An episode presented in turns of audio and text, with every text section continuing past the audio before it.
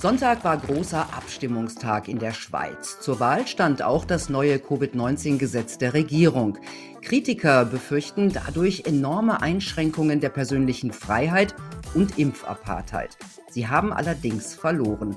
60 Prozent der Schweizer haben sich für das Gesetz entschieden, 40 Prozent dagegen. Das zeigt auch, wie gespalten die Schweiz in Sachen Corona ist. Der Journalist Henning Rosenbusch hat zur Annahme des Covid-Gesetzes getwittert, Freilandhühner haben sich für Käfighaltung entschieden. Dem würde mein Gast sicher zustimmen. Er hat mit seiner Bewegung maßvoll gegen das Gesetz gekämpft. Wie geht's nun weiter mit den Kritikern? Jetzt den Punkt Preradovic. Hallo Nicolas Rimoldi. Grüezi Milena. So, ich stelle dich kurz vor. Du hast an der Uni Luzern Ethnologie und Geschichte studiert und bist heute bei der Zeitschrift Schweizer Monat für Marketing und die Online-Redaktion zuständig. Du bist seit acht Jahren Mitglied der Schweizer FDP, also ein Liberaler, und hast als Reaktion auf die Maßnahmen in der Corona-Krise im Februar den Verein Maßvoll gegründet, eine kritische Jugendbewegung, die gegen die Einschränkungen der Grundrechte auf die Straße geht. Und ihr wart auch bei dem Referendum am Sonntag dabei bei dem, äh, bei dem Referendum gegen das Covid-19-Gesetz. Jetzt seid ihr mit dem Referendum gescheitert. 60 Prozent der Schweizer haben für das Gesetz gestimmt, allerdings beachtliche 40 Prozent dagegen. Was überwiegt jetzt, Frust oder Freude? Die Freude, absolut. Wir sind politische Akteure, die aus dem Nichts gekommen sind, aus dem Nichts eine Oppositionsbewegung im ganzen Land aufgezogen haben, Tausende, wenn nicht Zehntausende freiheitsliebende Menschen, die sich zusammengetan haben in unterschiedlichsten Vereinen. Da gibt es das Aktionsbündnis Urkantone, die Freunde der Verfassung, der stille Protest, unsere Bewegung maßvoll. Alles entstanden im Zuge der Corona-Situation. Und jetzt haben wir es tatsächlich geschafft, in einer historisch breiten Bewegung. Ich habe noch nie so eine Mobilisation gesehen, wo man auch durchfuhr auf dem Land, in der Stadt, überall im ganzen Land waren Plakate, Banner gegen das, äh, das Covid-Gesetz. Überall auf den Autos Stickern und auch an mhm. anderen Orten waren ganz viele Sticker.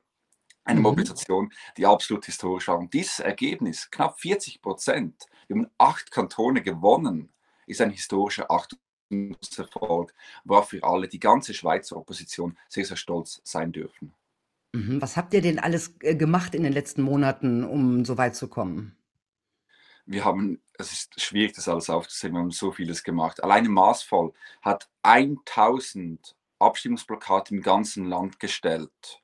Wir waren im Bahnhof Zürich, das ist die wichtigste Werbefläche der Schweiz, waren wir mhm. präsent neben der Abfahrtstafel auf dem ganz großen Screen. In Bern und in Luzern ebenso im Bahnhof. In über 1000 Bildschirmen in Bussen und in Poststellen. Wir haben hunderttausende Flyer verteilt ich weiß gar nicht mehr, wie viele Videos wir überall gemacht haben auf Social Media, Zehntausende, wenn nicht Hunderttausende Jugendliche erreicht und auch alle anderen Vereine. Da war so viel Elan da. Ähm, pausenloses Flyen auf der Straße, Infostände, ähm, mhm. Kundgebungen in den letzten Monaten im ganzen Land. Bis zuletzt haben wir Kundgebungen auch gemacht in der Innerschweiz, in der Urschweiz, äh, gerade vor ein paar Tagen, noch zwei Tage vor der Abstimmung. Mhm. Und dort haben wir ich weiß nicht, über mehrere hundert Leute waren da, das war in Altdorf, beim Tell-Denkmal, der Tell, der Wilhelm Tell, der steht für den Freiheitskampf. Da waren wir da und haben die Triechen, die Glocken über die Schultern gegangen, getreichelt durch Altdorf, durch im strömenden Regen und dann dort diverse äh, Referate wurden gehalten gegen das Terrorgesetz und gegen das Covid-19-Gesetz mit unterschiedlichen Exponenten der Bewegung. Also wir waren bis zum Schluss pausenlos aktiv. Mhm. Ähm, wie seid ihr denn von den großen Medien behandelt worden? Seid ihr da adäquat zu Wort gekommen? Selten, weil wer wie in Deutschland die Corona-Maßnahmen kritisch hinterfragt hat, gar opponiert, wurde von Anfang an denunziert, diffamiert und ausgeschlossen, mhm. als Corona-Leugner etc. diffamiert. Wer darauf hingewiesen hat, dass die Maßnahmen, die Menschen verachten, Zwangsmaßnahmen gegen dieses Virus, gegen das Virus, natürlich für nichts anderes, schlimmer sind als das Virus selbst, wurde klein gemacht, klein gehauen. Wir hatten mhm. auch, es gab eine positive Entwicklung, klar. In den letzten Monaten waren die Medien fair unterwegs. Aber wir müssen auch sehen, die großen Verlagshäuser der Schweiz, die haben mit diesem Corona-Gesetz, über das wir jetzt abgestimmt haben, hunderte Millionen Schweizer Franken erhalten. Da kann man sich natürlich denken, wie da berichtet worden ist. Mhm, das Geld ich nehme, das Lied ich singe. Jetzt haben ja acht Kantone gegen das äh, Gesetz gestimmt. Das ist euer großer Erfolg.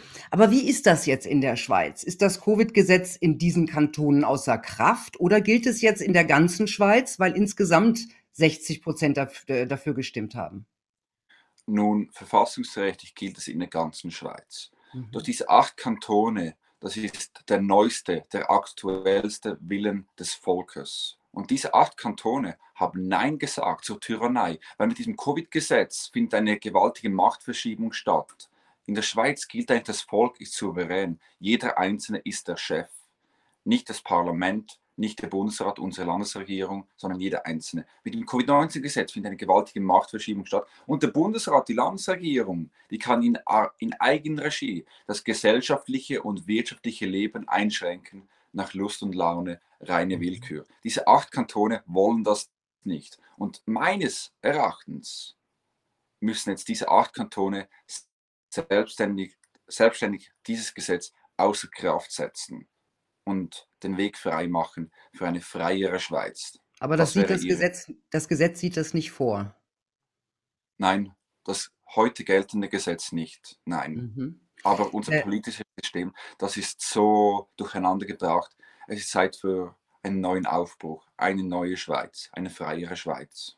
Der Journalist Henning Rosenbusch hat getwittert, äh, Freilandhühner haben sich für Käfighaltung entschieden. Trifft's das?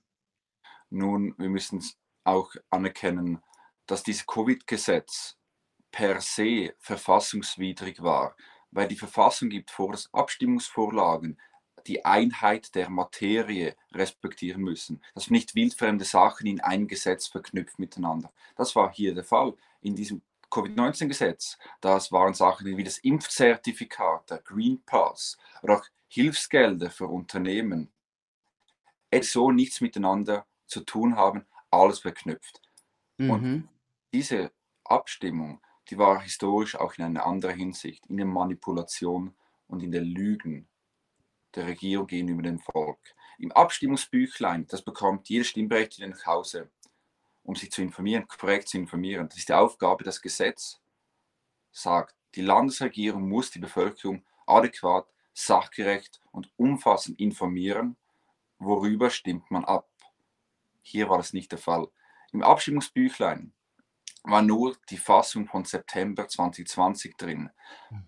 Das ist das Grundgerüst, die erste Fassung seither wurde es mehrfach erweitert mit neuen Stockwerken. Über all dies haben wir auch abgestimmt und diese wären auch weggefallen bei einem Nein.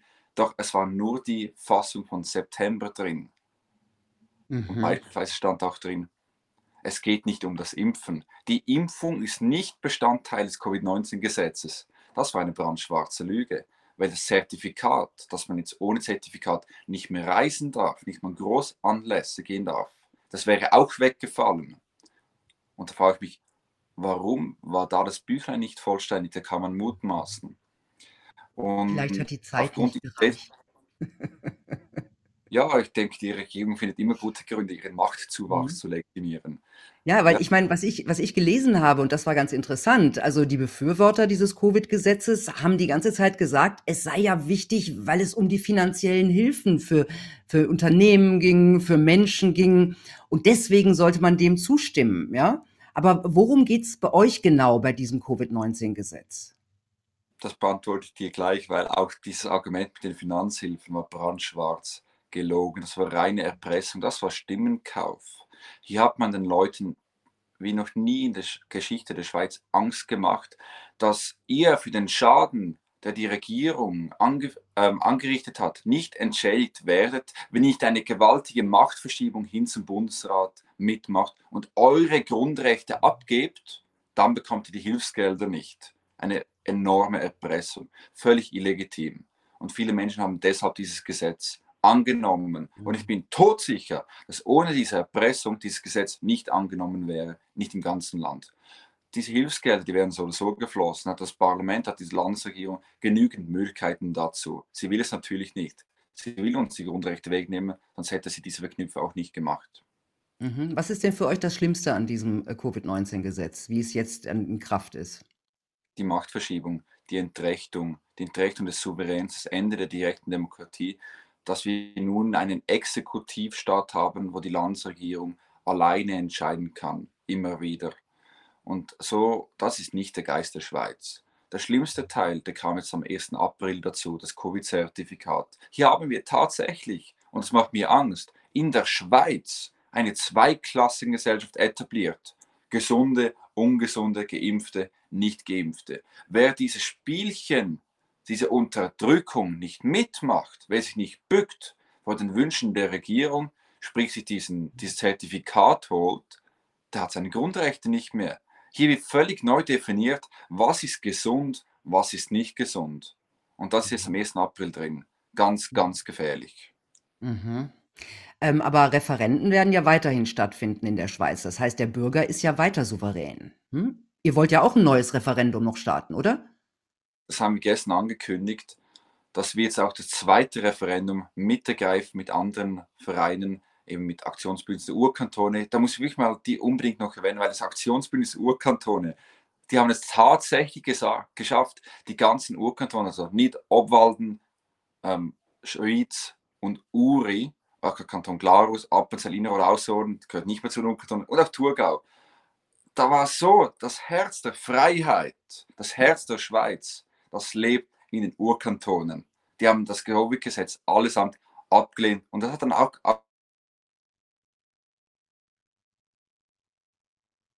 Aktionsbündnisses Urkantone. Und da, man sieht in der Schweiz, die Freiheit lebt noch in der Innerschweiz, wo Tell auch gelebt hat.